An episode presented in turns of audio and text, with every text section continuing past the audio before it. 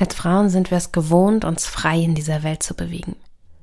Aber normal ist es eigentlich gar nicht. Es ist ein Privileg, das wir und die Frauen vor uns uns erkämpft haben. Die Regisseurin Dörte Eichelberg bewegt sich in der ganzen Welt, um Frauen auf ihrem Weg in die Freiheit zu begleiten. Und dabei erlebt sie oft, was noch schief läuft. In der neuen Folge Rush Hour sprechen wir darüber, wie es um die Freiheit in der Welt steht und wie wir sie erlangen.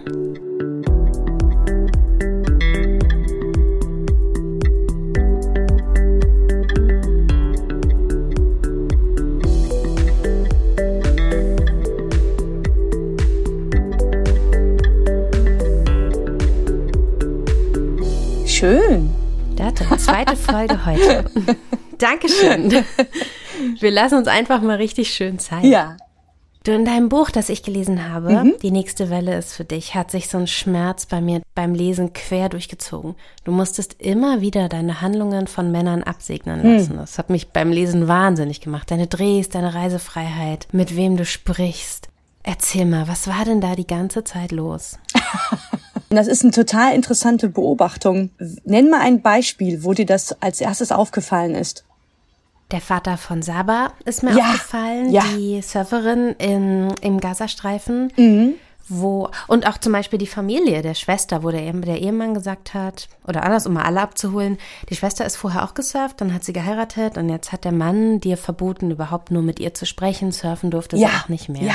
Das war so ein Beispiel, überhaupt nach Gaza reinzukommen. Männer gesteuert, Stimmt, komplett. stimmt, und stimmt. Ja, Da habe ich teilweise echt gedacht, so, puh, ja, das ist so viel. Es gibt so viele Grenzen, die von Männern gezogen wurden. Ja, Wahnsinn, ne? Also das ist eigentlich Gaza ist dafür natürlich das extremste, aber auch das beste Beispiel, weil du da natürlich, also das ja auch richtig institutionalisiert ist. Also das ist ja richtig systemimmanent. Du darfst als Frau nicht mit fremden Männern in einem Raum sein. Also mit jedem männlichen Teammitglied, das ich da in den Dreh mitgenommen habe, wurde mir dann gleich so ein Kommando an männlichen Familienmitgliedern gegenübergestellt, ne? weil das sich einfach nicht ziemt für eine Frau, wenn da fremde Männer mit ihr unterwegs sind und sie filmen in diesem Fall. Ne? Und dann richtig, du hast recht. Also ähm, es ist ein schönes Beispiel, was du da genannt hast, weil es so klar ist ähm, auch und so, also so sich auch durch die ganze Reise gezogen hat.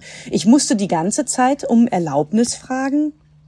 Erst bei, natürlich erst bei diesen ganzen Institutionen, ne? Äh, Ich musste quasi natürlich, Ja, ne, bei dem Indien, das Visum. Ja, ja, ja, Mir sind die Sicherungen Ja, rausgeflogen. ja. Ich bin fast wahnsinnig geworden. von Sri Lanka nach Indien, ja, genau. Du wolltest von Sri Lanka nach Indien einreisen. Und was war dann los?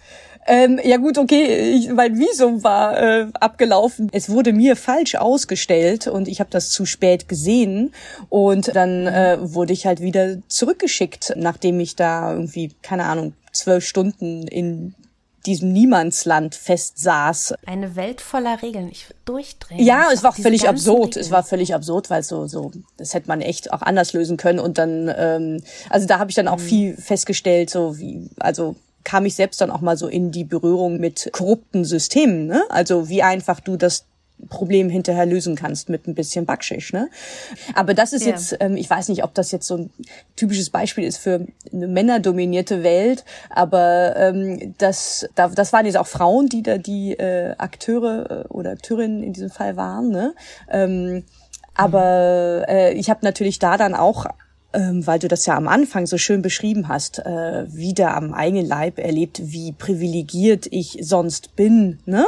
Dass ich ähm, Ja. also so sonst gar nicht behandelt werde mit meinem Reisepass. Ne? Also ich habe dann mal kurz erfahren, wie sich das wahrscheinlich anfühlen muss ne? für Menschen in anderen Ländern, ähm, wenn sie es mit der Bürokratie zu tun haben oder wenn sie irgendwie ihr Land verlassen wollen und so weiter. Und ähm, und dann wieder zurück in Gaza, da war es ja dann äh, politisch, ne? Also die politischen Begrenzungen, die dir gesetzt werden, wo du dann also bei der israelischen Regierung, also in diesem Fall saß ich dann ja dann im Außenministerium einem Mann gegenüber und dann saß ich äh, tatsächlich ja in so einem Bütchen der Hamas ähm, zwei Männern gegenüber und das gleiche dann wieder auf dem Weg zurück und in Gaza musste ich dann den Vater um Erlaubnis fragen, dass ich mit der Tochter überhaupt sprechen darf, dann, dass ich sie filmen darf und dann ging das dann weiter mit der älteren Schwester. Da war es dann der Ehemann, der entschieden hat und offensichtlich mhm. sich dagegen entschieden hat. Also da durfte ich ja noch nicht mal mit der ja. Schwester sprechen, weil ich in Begleitung eines männlichen Filmteams war. Das ist schon das ist schon wirklich, also diese, diese Zweiteilung auch ist so absurd, ne? Ich meine, in unserer Gesellschaft äh, diskutieren wir gerade die ganze Zeit über äh, Gendersprache und über ein Wegkommen von diesem binären Weltbild, ne? Dass wir also inklusiver werden und Transmenschen und so weiter viel mehr sehen und ihnen einen Raum geben. Und dort hast du so diese, also wirklich in jedem Lebensbereich eine unfassbar absurd strenge Zweiteilung der Geschlechter. Ja, du hast so eine absolute Unfreiheit der Frau, die ja als normal und als richtig angesehen wird. Und übrigens ganz wichtig, muss ich natürlich an dem Punkt erwähnen, weil man sonst immer ganz schnell offene Türen einrennt, beziehungsweise hier falschen Lagern Rückenwind gibt. Das äh, findest du natürlich mhm. nicht nur in muslimischen Gesellschaften, das findest du in allen Kulturen, ne? Klar. Also ich meine jetzt zum Beispiel, wenn man jetzt auf eine ultraorthodox jüdische Hochzeit geht, da feiern auch die Männer und Frauen getrennt. Ehrlich gesagt, äh, die christlichen Missionare, die haben die Prüderie und damit auch die, sag mal so, die Diskriminierung von Frauen oder oder so dieses diese komische Zweiteilung von Heilige und Hure, das das haben wir den christlichen äh, Missionaren zu verdanken. Das haben sie in die ganze Welt rausgetragen. Ja. Ne? Also ähm, da dürfen wir absolut. Das ist eine europäische total, Erfindung. total genau. Und da muss, muss man immer ganz vorsichtig sein. Man ist dann immer sehr schnell bei ne, den bösen Muslimen oder den bösen Arabern. Nee, so einfach ist es mhm. natürlich nicht. Ne? Ja, man merkt es ja auch ganz krass, wenn du in bei Jerusalem durch so ein Viertel läufst, das stark stark, äh, stark ultraorthodox ja. geprägt ist, die, wie die Frauen da leben. Genau, also in, nämlich ja. als gefangene Dienerin am Ende. Ja, genau, ja. genau. Also es trägt sich ja eigentlich durch jede Religion, durch jede Gesellschaft, äh, durch jedes politische, bitte, durch jedes Land, genau, durch jedes politische System. Es zeigt sich halt in unterschiedlichen Skalierungen und ähm, was so die Benachteiligung von Frauen oder ähm, auch die, die mangelnde Diversität äh, angeht in unserer Kultur, so ist die natürlich auch da. Wir sehen sie nur nicht so sehr, weil wir natürlich auch unsere eigene Gesellschaft so aus der Ferne gar nicht so sehen können. Ne? Wir wachsen in ihr ja auf. Ja. Für uns ist das völlig normal, dass Frauen irgendwie 20 Prozent weniger Gehalt haben. Ich meine, das ist doch irgendwie auch absurd, oder? Das, solange das so der Fall ist. Das werden wir auch in 20 Jahren keinem mehr erklären. Oder? Also ja, ne? Hoffe ich. Ich hoffe, dass es zumindest so ist. Ja. Gleichzeitig sehe ich ja auch, wie immer noch Mädchen, die jetzt so alt sind wie meine Tochter, also zwei, immer noch in ein ganz klassisches Rollenbild reinerzogen werden, wo du dich eigentlich fragst so, ah, ich dachte, das ist gar nicht mehr so. Doch, doch, doch, das ist immer noch ganz genauso. Das hängt nur davon ab, wo du hinschaust. Ja, ja, genau, genau. Denn das, äh, da kannst du jetzt auch als Elternteil noch so sehr versuchen, dein Kind äh, genderneutral zu, äh, zu erziehen und äh, ihr dann halt Feuerwehrautos zu schenken statt Püppchen. Trotzdem geht's dann ja in die Kita und in die Schule und trifft da andere Kinder und sieht die Werbebilder und das, ne, und die Medien und also ich meine alleine, oh Gott, ich will gar nicht wissen, was da noch ähm, das Internet, äh, ne, also YouTube da noch für einen Schaden anrichten kann, potenziell, ne? Je nachdem, wo man sich da rumtreibt, ne? Und die ja. sozialen Medien nicht zu vergessen, um Gottes Willen, Instagram.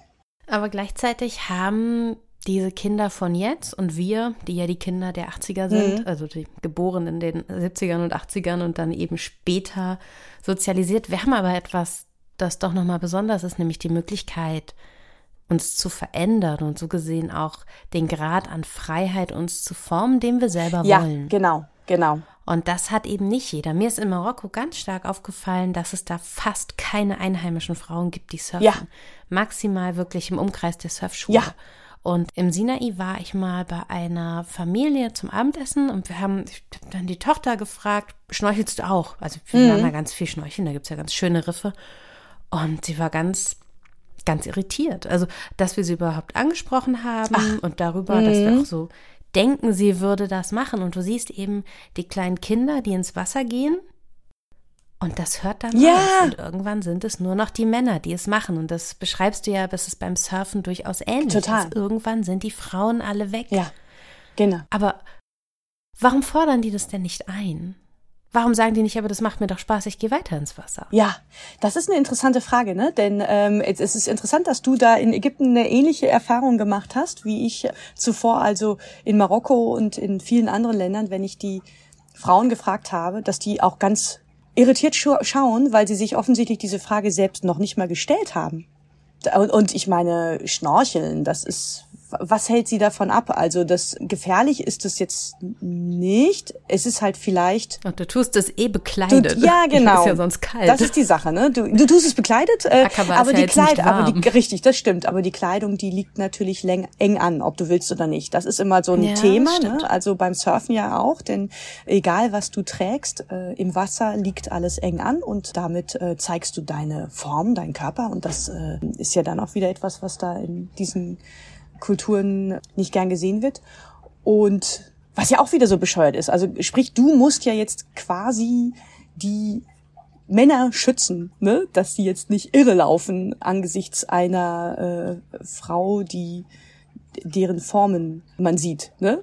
statt dass man es umgekehrt genau. sieht, ne? Protect your girls ja, ne? statt raise the boys. Ja, ja, genau, genau, genau. Und das ist auch genau diese Denke, ne?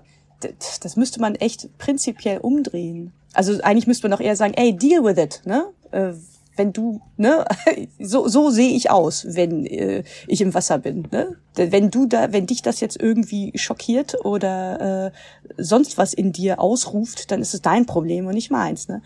Zurück zu deiner Frage. Mir ist halt aufgefallen, dass oft überhaupt so eine Körperlichkeit, so eine körperliche Ertüchtigung in vielen Kulturen nicht so von Frauen ausgeübt wird oder nicht gern gesehen wird. Also wenn, dann gehen die vielleicht in Fitnessstudios und machen das dann unter sich. Ne? Aber halt auch wieder da beim Schnorcheln ist es ja wie beim Surfen, ne? nicht in der Öffentlichkeit, nicht draußen. Mhm. Du würdest jetzt ja, du hast ja wahrscheinlich auch jetzt nicht Frauen gesehen, die joggen oder so. Nein. Ja, ja, nein. eben. Ne? Also da, keine Frauen, die joggen, keine Frauen, die kellnern. Also das ist ja eine Welt aus Männern im öffentlichen ja, Raum. Genau, genau, genau. Und das finde ich, deswegen ist also es. Sinaine, da reden wir jetzt auch von einem kleinen Dorf. Ja, ja, genau. Aber ich habe, ich war auch in der Ecke ähm, und mir ist es da auch wieder aufgefallen, ähm, dass ich auch eigentlich im, sagen wir so, in meiner kleinen Touristenblase äh, nur von Männern umgeben war. Ne? Also die Kellner, ja. die, die Hotelchefs, die, die Taxifahrer, die Verkäufer, glaube ich auch, die, was weiß ich, Tauchlehrer, alles Männer, immer Männer. Du lernst mhm. diese Kulturen ja. nur aus, aus deren Perspektive auch kennen und äh, muss die Frauen dann auch richtig suchen. Und das habe ich ja dann auch in Marokko gemacht. Und zum Glück ist es mir dann ja noch gelungen. Das beschreibe ich ja auch in dem Buch. Richtig. Ne? Ja. bei, bei dieser marokkanischen Frauenfamilie, also einem reinen Frauenhaushalt. Und dazu kommt, was echt ungewöhnlich ist. Denn natürlich gibt es auch in Marokko ja auch ähm, Frauen, die anders leben. Ne? Man muss äh, die mhm. nur echt suchen. Das ist echt äh, selten. Ne? Also in diesem Fall war es eine Frau, die sich hat scheiden lassen von ihrem Mann. Das ist eine sehr mutige Entscheidung in einer Gesellschaft, äh, die ganz darauf aufgebaut ist, dass du als Frau heiratest, Kinder kriegst und dann auch deine Kinder dich später versorgen werden. Ne? beziehungsweise dein Mann dich versorgt und du den Haushalt führst. Also das klassische Modell. Der Leibeigenschaft. Ja, gewissermaßen schon. Ne? Denn damit sind wir wieder bei diesen Optionen. Ne? Wir mhm. haben natürlich dieses Modell auch und es ist ja auch völlig okay, wenn man sich dafür entscheidet. Aber das ist ja der große Unterschied. Entscheidest ja. du dich dafür oder hast du gar keine andere Option? Ja, und hast du auch überhaupt wie bist du zu dieser Entscheidung erzogen worden? Also es wird einem ja sehr oft westliche Arroganz vorgeworfen, wenn man es kritisiert, wie unfrei Frauen in anderen Kulturen sind oder wie unfrei wir es wahrnehmen. Und dann wird eben gesagt, ja. nein, das ist eine freie Entscheidung. Und ich frage mich immer, wie frei sind wir auch als Erwachsene in unseren Entscheidungen, weil wir haben diese ganze Geschichte, unsere ganze Sozialisierung dabei. Und ich bin eine 35-jährige in Berlin, die in einer sehr, sehr liberalen Partnerschaft lebt. Aber mhm. ich habe meine ganze Geschichte dabei, meine ganze Erziehung, meine ganze Sozialisation, die meine Entscheidungen prägt. Und ich bin als Kind einer Alleinerziehenden aufgewachsen. Das ist also auch nochmal was anderes. Wie ist das bei einer Frau, die in einer Kultur sozialisiert wird, wo die Freiheit der erwachsenen Frau die sportliche Ertüchtigung, das hat mich gerade noch mal extra schockiert. Ja klar, Frauen schwach halten, wie praktisch. Ähm, ja. ja. Wie frei ist die später in ihren Entscheidungen, wenn ihr immer gesagt wurde, das ist nicht richtig, das ist verwerflich? Ja. Und da frage ich mich, ist das noch westliche Arroganz oder ist das möglicherweise dann aber auch einfach nur eine Perspektive, wo man sagen muss, so ja, da sollten wir mal drüber reden. Das ist tatsächlich auch eine, eine Frage, die mich auch nach wie vor sehr umtreibt, weil ich natürlich auch nicht meine Ne, das ist so diese Critical Whiteness. Ähm, das ist auch, ja. finde ich, ganz wichtig, dass wir uns diese Frage stellen. Ähm, mhm. Wie, sagen wir mal so, eurozentriert ist da meine Sichtweise? Ne? Also auch in Gaza äh, habe ich ja sehr mit mir gehadert. Das beschreibe ich auch in dem Buch und in dem Film kann man das auch ganz gut sehen, wie das, das, das ich natürlich jetzt auch nicht mein eigenes Verständnis von Freiheit und Selbstbestimmung jetzt auf alle projizieren kann. Denn vielleicht ja. bin ich ja in den Augen von Sabah, also der Surferin, die ich da getroffen habe, die mit mir ihre letzte Welle geritten ist, weil sie mit ihrem 18. Geburtstag äh, dann heiraten musste und dann danach ihr Mann über sie entschieden hat. In ihren Augen war ich vielleicht auch unfrei. Ne? Und äh, natürlich sieht sie sich selbst nicht als Opfer des Systems und will auch so nicht gesehen werden. Und es ist auch von mir sehr arrogant, wenn ich diese Rolle auf sie projiziere.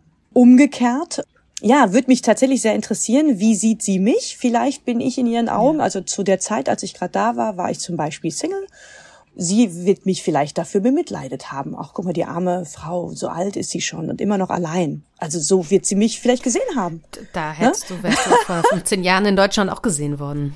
Ja, genau. Also ganz das genau. ist ja hier was ganz, ganz ein Frisches. Ja, eben. Frauen dürfen allein glücklich sein. Wir erlauben ihnen das als Gesellschaft. Siehste, genau, in unserer Gesellschaft haben wir das auch immer noch, dieses Bild, äh, ne, wir, wir, man muss in einer Partnerschaft sein oder man muss, man muss eine Familie haben oder man muss Kinder haben. Also so gewisse Ziele, die man irgendwie erreichen muss im Leben. Ja, oder sehr gut belegen, warum es trotzdem okay ist. Richtig, genau. Man muss, wenn man das nämlich nicht tut, und das ist jetzt eine interessante Sache, muss man das ja immer irgendwie rechtfertigen und begründen. Ja. Ne? Also genauso wie du in Deutschland zum Beispiel als Frau in einem gewissen Alter, die keine Kinder hat, dann gefragt wirst, warum denn nicht? Frage ich mich ja, okay, ähm, könnte man jetzt genau umgekehrt auch fragen, warum hast du denn Kinder? Also, ich meine, so entweder, also das wäre genau, schon fair, ne? Ja, ja, ne? natürlich. Ne? Also es ist, es ist, äh, es ist ja in beiden Fällen eine freie oder auch unfreie Entscheidung, weiß man nicht, ne? Aber eigentlich ist es auch, finde ich, ein bisschen vermessen, diese Frage zu stellen, denn vielleicht möchte diese Frau auch gar nicht darüber sprechen. Ne? Es ist ja auch sehr privat. Mal das, das jetzt mal so davon abgesehen. Ne? Das Entscheidende ist, hast du genug Rollenmodelle um dich rum, um diese Wahl überhaupt frei fällen ja. zu können. Und das ist, glaube ich, der große Unterschied. Wir ähm, bei uns gibt es auch eine gewisse Norm und bei uns gibt es auch Vorbehalte und wir haben auch durchaus begrenzte Freiheiten oder begrenzen uns da auch selbst. Ne? Das ist ja meistens kulturell bedingt. Ja. Aber zumindest theoretisch können wir uns auch in eine Richtung orientieren, wenn wir, ähm, ne, wenn wir so ein bisschen den Horizont erweitern und äh, wenn wir das auch wahrnehmen und wenn das auch wahrgenommen, äh, wenn das auch gezeigt wird, dass es genug ja. andere Modelle im Leben gibt. Ja, das ist spannend. Wir haben jederzeit eigentlich so einen Katalog von Ichs zur Auswahl und wenn wir eins ausprobieren, gibt es natürlich Widerstände, die sind aber nicht gesamtgesellschaftlich, sondern diese Widerstände bewegen sich dann erstmal im Kleinen, im Privaten.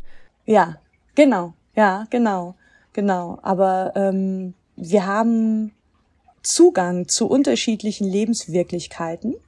Mhm. Und interessant finde ich ja auch, wenn du jetzt zum Beispiel an Sabah denkst, die in Gaza lebt, sie hat theoretisch auch Zugang, nämlich übers Internet. Das ist ja immerhin nicht zensiert, soweit ich weiß. Also mhm. ich wollte dich noch fragen, Sabah hat sich ja an einer Stelle dein Telefon genommen und sich aufs Sofa gesetzt während des Fastenbrechens. Mhm. Hast du hinterher nachgeguckt, was sie gemacht hat?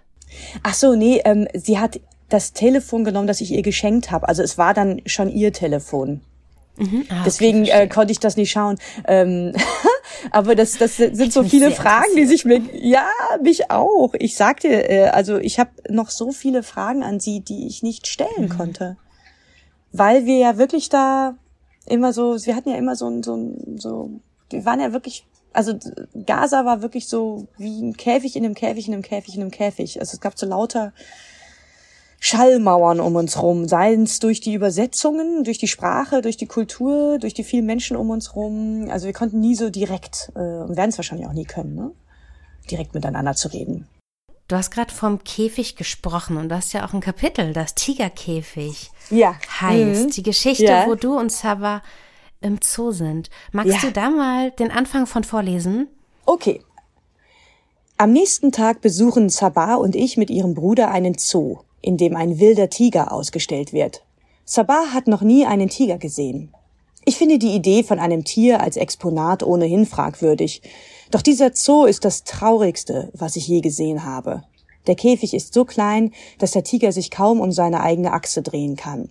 Er knurrt, als wir uns ihm nähern. Warum sperrt man wilde Tiere ein? frage ich Sabah. Weil man Angst vor ihnen hat, antwortet sie. Ich weiß nicht, ob Sabah die Doppeldeutigkeit genauso empfindet wie ich. Warum hat man Angst vor ihnen? Sie können uns angreifen. Das Raubtier faucht. Wir zucken zusammen, doch es bleibt eine leere Drohung. Die stolze Großkatze in dem winzigen Käfig. Es ist ein herzzerreißender Anblick. Der Tiger ist in Gefangenschaft aufgewachsen. Weiß er trotzdem, was Freiheit ist? Sabah überlegt. Lange. Ja, sagt sie endlich, das weiß er. So wie wir Menschen wissen, was Freiheit ist. Da bin ich sehr hängen geblieben an der Stelle, weil ich finde, es mhm. hat so viele Bedeutungen. Es hat die Bedeutung ja. von, ich weiß, ich könnte anders leben. Es könnte aber auch, im Grunde genommen könnte es auch das Gegenteil bedeuten, nämlich ich bin frei, du siehst es nur nicht. Das finde ich so, so spannend, dass sie das so sagt, weil es wahnsinnig reflektiert klingt, auch für eine damals ja 17-Jährige. Ja. Erzähl mal, was du damals gedacht hast. Das Gespräch war an der, an der Stelle ja erstmal zu Ende. Was hältst du von dieser Aussage? Wir Menschen wissen, was Freiheit ist, auch wenn wir sie nicht kennen. Mhm. Das ist schön, ne? Das finde ich auch ja. sehr spannend. Ähm, natürlich habe ich da also diese, natürlich sieht man jetzt in dem Tiger im Käfig dann ähm, Sabah in Gaza. Ne? Absolut. Und, ne, genau. Und interessanterweise war Sabah aber genau das gar nicht recht. Also ähm, sie hat sich sehr gegen dieses Bild gesträubt, also gegen diesen möglichen Vergleich. Denn da waren wir wieder bei diesem, dass sie nicht das Opfer sein wollte. Ne? Mhm. Und gleichzeitig habe ich aber was anderes darin gesehen, denn da ist eine wilde Großkatze voller Kraft, ne? Äh, die also die eigentlich weggesperrt wird, weil die Menschen vor ihr Angst haben. Und das finde ich auch so interessant, dass sie sagt, wir sperren diesen Tiger ein, weil wir vor ihm Angst haben. Und ich frage sie dann, ja, aber würde er uns denn angreifen? Und sie meint, ja, ich glaube schon. Also das ist ja auch so absurd. Also wir, wir, wir, wir sperren etwas ein, wovor wir Angst haben, und dann machen wir auf die Art dieses, diese, dieses Angst, ähm, diesen Angstauslöser ja ganz klein. Ne? Ja. Äh, wie es mit Frauen seit ungefähr tausend Jahren ja. sehr erfolgreich praktiziert wurde. Ja, hast du, ja, hast du ja. The Power gelesen, den Roman? Nee, kann ich dazu sehr empfehlen. Da geht es um Frauen, die plötzlich eine Kraft bekommen, nämlich die Elektrizität. Und dann ja, ist das äh, Ende der Zivilisation eingeläutet. Aber wirklich. Aber das ist so, ja, warum werden Frauen klein gehalten? Ja. Weil sie sonst eine Bedrohung sind. Und weil, wenn du es schaffst, eine so große Gruppe, 50 Prozent, klein zu halten, dann ist das ein enormes Machtinstrument. Ja. Und die interessante Frage ist ja auch, ähm, also zwei Fragen, ne? Die eine erstmal, was macht das, um bei diesem Bilder, Bild des Tigers zu bleiben, ne? Was mhm. macht das auf die Dauer mit dem Tiger? Wie ja. jedes, wie jedes Raubtier, das in Gefangenschaft lebt, wird es irgendwann irre. Ne? Also du siehst ja diesen Hospitalismus auch in Zoos bei Eisbären oder so. Ne? Die trotten ja dann immer drei Schritte vor, drei Schritte zurück. Also die mhm. zeigen ja eigentlich so ein ein Verhalten von einer, von einer tiefen Depression und ähm, sprich, du machst den Tiger klein. Ne? Also irgendwann ähm, ist der Tiger äh, ne, nicht mehr er selbst. Das ist also so diese, ja, das ist die, diese Reaktion auf diese Gefangenschaft, auf dieses Kleinhalten. ähm, auf dieses permanente Eingrenzen. Und umgekehrt ist ja dann die Frage, wovor haben wir denn da eigentlich Angst? Würde dieser Tiger uns wirklich angreifen? Wenn man das jetzt mal so überträgt, ne? Äh, Frauen Du, werden wenn klein ein gehalten, wovor sauer Angst? ist, dann hoffentlich. Ja, ja, ja, klar. Vor allen Dingen, wenn, wenn der dann äh, nach so einer Folter wie so einer Zeit in einem Käfig freigelassen wird äh, und dann vielleicht auch noch ausgehungert ist, ja, natürlich greift er dann an. Das liegt ja in der Natur der Sache, ne? Ähm, aber äh, vielleicht hätte er es nicht getan, wenn er in Freiheit leben würde und dann einfach das jagen und fressen könnte, was er sonst jagt und frisst. Das sind im Zweifelsfall keine Menschen. Dann müsste, wird man einfach ein bisschen so respektvollen Abstand halten. Das ist vielleicht ein bisschen naiv gedacht, aber eigentlich greifen Tiger keine Menschen an, oder? In der Natur. Also es sei denn, du kommst Ich, ihnen, ich keine bin Ahnung. nie einem in der Natur begegnet. Naja, man sollte, man sollte keiner, keiner Tigermutter in die Quere kommen, wenn es gerade äh, die Gut, Jungen beschützt. Wildschweinmutter auch nicht. Ja, wohl, ja, genau, genau. Aber ansonsten äh, ble- bleiben die unter sich ne, und leben ihr Leben. Mhm. Ja. Und ähm, und genau und jetzt die, die, die, die bei Frauen ja, wenn das ist natürlich jetzt ein starker Vergleich, ne, den du gerade angebracht hast. Aber ich finde, das ist ein interessanter Gedanke. Also wenn das jetzt, ne, wenn man das jetzt wirklich so eins zu eins übertragen könnte. Frauen werden klein gehalten, ihre Möglichkeiten werden begrenzt. Ne? Warum? Was gibt's? Was geht denn für eine Gefahr aus von den 50 Prozent der Gesellschaft? Ja. Am Ende immer eine Konkurrenz, ne? Ja, wahrscheinlich. Also immer dann, wenn es, wenn das Gefühl da ist, es gibt nicht genug für alle. Und dieses Gefühl ist ja in unserer Gesellschaft wie auch in anderen immanent, ist diese, diese Angst, es ist nicht genug für alle da, was bleibt für mich?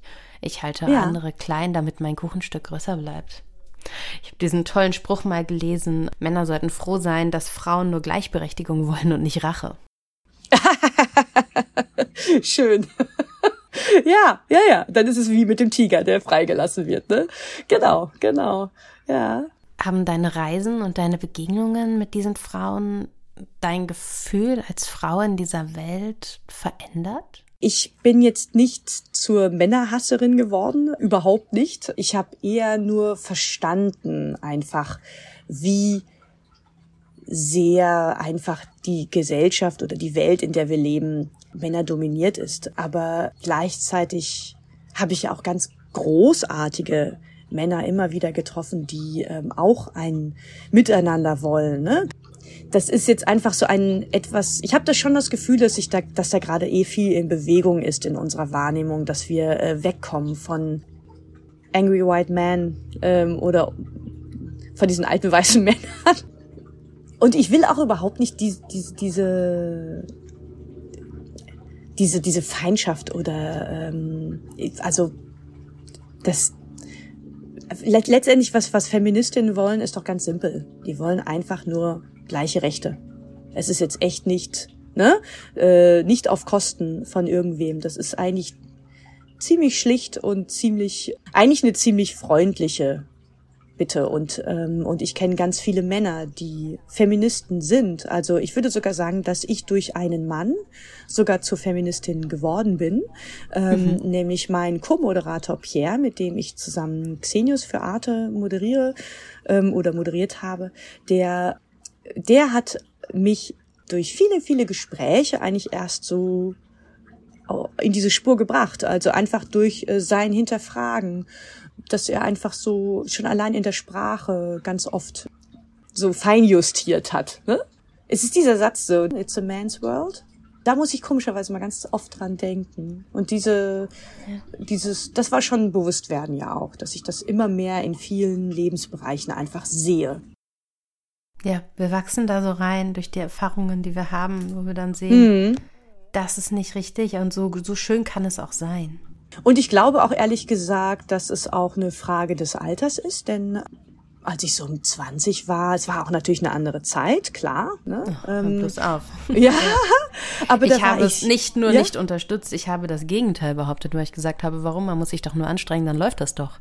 Guck Ach, doch das ist, mal. ach, das ist ja interessant. Hast du das also auch so gesehen? Ich habe es Das ist genauso interessant, gesehen. Ja, ja. klar. Guck mal, erste in meiner Familie, die studiert hat, Frau und lief anfangs auch beruflich einfach sehr, sehr gut. Hab Ich gedacht, ja, warum geht doch? Ist doch alles kein Problem. Ja, ja genau, denn, denn, äh, denn in dem Alter, in, ja, in dem Alter war es ja auch noch einfacher. Ne?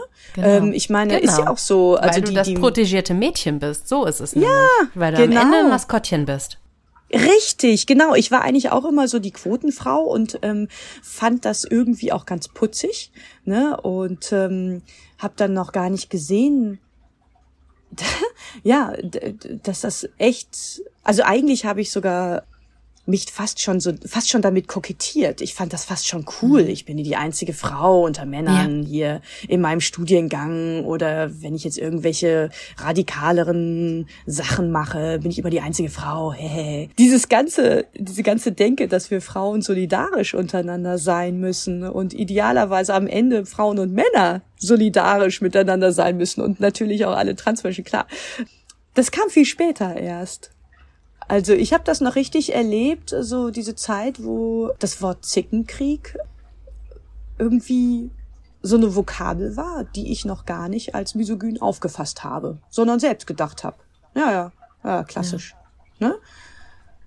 Witzig, ne? Es Man hat, hat selbst auch in der Sprache Frauen abgewertet. Das stimmt. Total. Und total. Das ja. ist, glaube ich, auch etwas, das es in der Zukunft so hoffentlich nicht mehr geben wird, weil man da eben jetzt auch ganz anders sensibilisieren kann. Ja, ich glaube auch, dass äh, die jetzige Generation an jungen Frauen da äh, viel selbstbewusster und auch sensibler auf sowas reagiert. Also ich glaube, ähm, da sind wir jetzt äh, einfach mit der Zeit einfach viel weiter.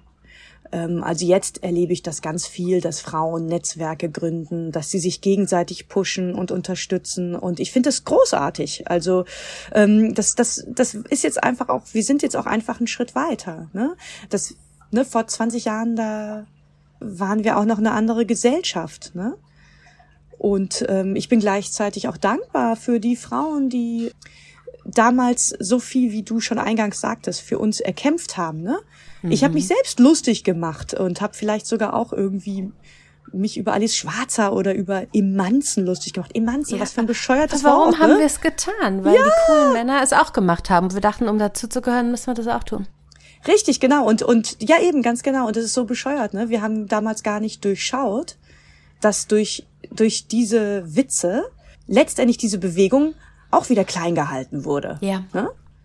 Sie wurde dann nicht ernst genommen. Ne? Man hat dann einfach, also es ist also echt ne, nachträglich. Es ist so durchschaubar, wenn du heute, wenn du das heute dir anschaust, ne? Aber damals haben wir es ja selbst noch so gesehen, ne? Ja. Schau dir Angela Merkel an, ne? Meine Güte, was musste sie sich anhören? Jahrelang hat man nur darüber gesprochen, wie ihre Frisur äh, ist. Bis man dann endlich mal Frisur, sich auf Blazer, ihre Politik, ja, so. bis man dann endlich sich auf ihre Politik konzentriert hat, ne? Also meine Güte, ja. was hat die einen langen Atem bewiesen, ne? Ja. Ich habe auch mal echt, oh, ich habe auch mal bei einem beim Pressetermin auch genau eines dieser Fotos von ihr mit dem Gesichtsausdruck gemacht, wo ich heute auch denke, ey, das hättest du auch einfach löschen können, das ist so unnötig. Es tut gar nichts, trug nichts zur Geschichte bei. Es war einfach nur ein Foto mit runterhängenden Mundwinkeln. Ich dachte mir im Nachhinein, es ist, ist ein schönes Bild, aber boah, es hat einfach. Ist interessant, ne? Ist interessant, ne? Nichts. Und warum darf eine Frau nicht herunterhängende Mundwinkel haben? Ja. Äh, also ich meine, Männer dürfen das auch. Und ich finde ja. übrigens Beispiel Angela Merkel, ich finde, die hat das eigentlich super schlau gelöst. Sie hat dann einfach irgendwann, ich klar, sie hatte natürlich dann ihre Styleberater, ne, aber sie hat ja dann irgendwann angefangen, immer das Gleiche zu tragen. Ja. Einfach nur in unterschiedlichen ja. Farben. Und ähm, ja. damit hat sie dann aber auch einfach diese Angriffsfläche rausgenommen, denn irgendwann wurde es dann langweilig. Ne? Das ja, war dann das einfach, stimmt. weißt du, irgendwann haben wir alle den, wir haben alle den Witz gehört, wir haben alle drüber gelacht, hahaha, ha, ha. Mhm. okay, what next? Ne? Ja. Und, äh, und das fand ich eigentlich irgendwie ganz cool. Sie hat das einfach durchgezogen, bis irgendwann die Leute dann angefangen haben, sich auf ihre Positionen zu konzentrieren, auf ihre Rolle als Politikerin. Ne? Ja, aber es ist auch nicht vorbei. Ne? Es gab jetzt letztens nee. ein Foto Baerbock von wird auch für ihre Baerbock. Schuhe. Ja, ja. Hey, ihr Schuh, ihr Schuh ja. hat zu Scholz gezeigt und ich denke mir so, ey, ja super, du hast auch die Bravo Girl gelesen, das ist ja toll. Ja. Ey, oh, das, ja, ja, was und, ist das äh, für ein Journalismus? Das habe ich anders gelernt. Du, ja, ich sag's dir und und ich meine, sie wird ja auch nicht ernst genommen, ne, von vielen. Also es wird ihr auch ja. vieles nicht zugetraut. Also äh, und und sie wird mit ganz unterschiedlichen Maßstäben äh, gemessen. Ne? Also ein Fehler, der, den sie macht, der wiegt ja viel mehr als jemand, der, den ihr älterer männlicher Kollege genauso macht. Ja. Ja? Ja, ähm, also die hat jetzt äh, auch noch einen langen Weg vor sich, bis sie endlich anerkannt wird, fürchte ich. Ja. Jetzt sind wir bei der Politik hat sie gelandet. halt auch, ja, ja, aber das Interessante ist doch, dass wir diese Diskussion führen können. Weil Total. wir eben im Privaten immer die Option haben, durch eine Tür zu gehen, einen Weg zu ändern, aufzusprechen und zu sagen, nee, das lasse ich so nicht mehr mit mir machen. Und das führt dann zu Unwohlsein. Aber das war's. Hier wird halt keiner gesteinigt. Das ist der Unterschied. Ja, ja, ja, genau. Und es zeigt aber auch wieder, wir sind noch lange nicht angekommen.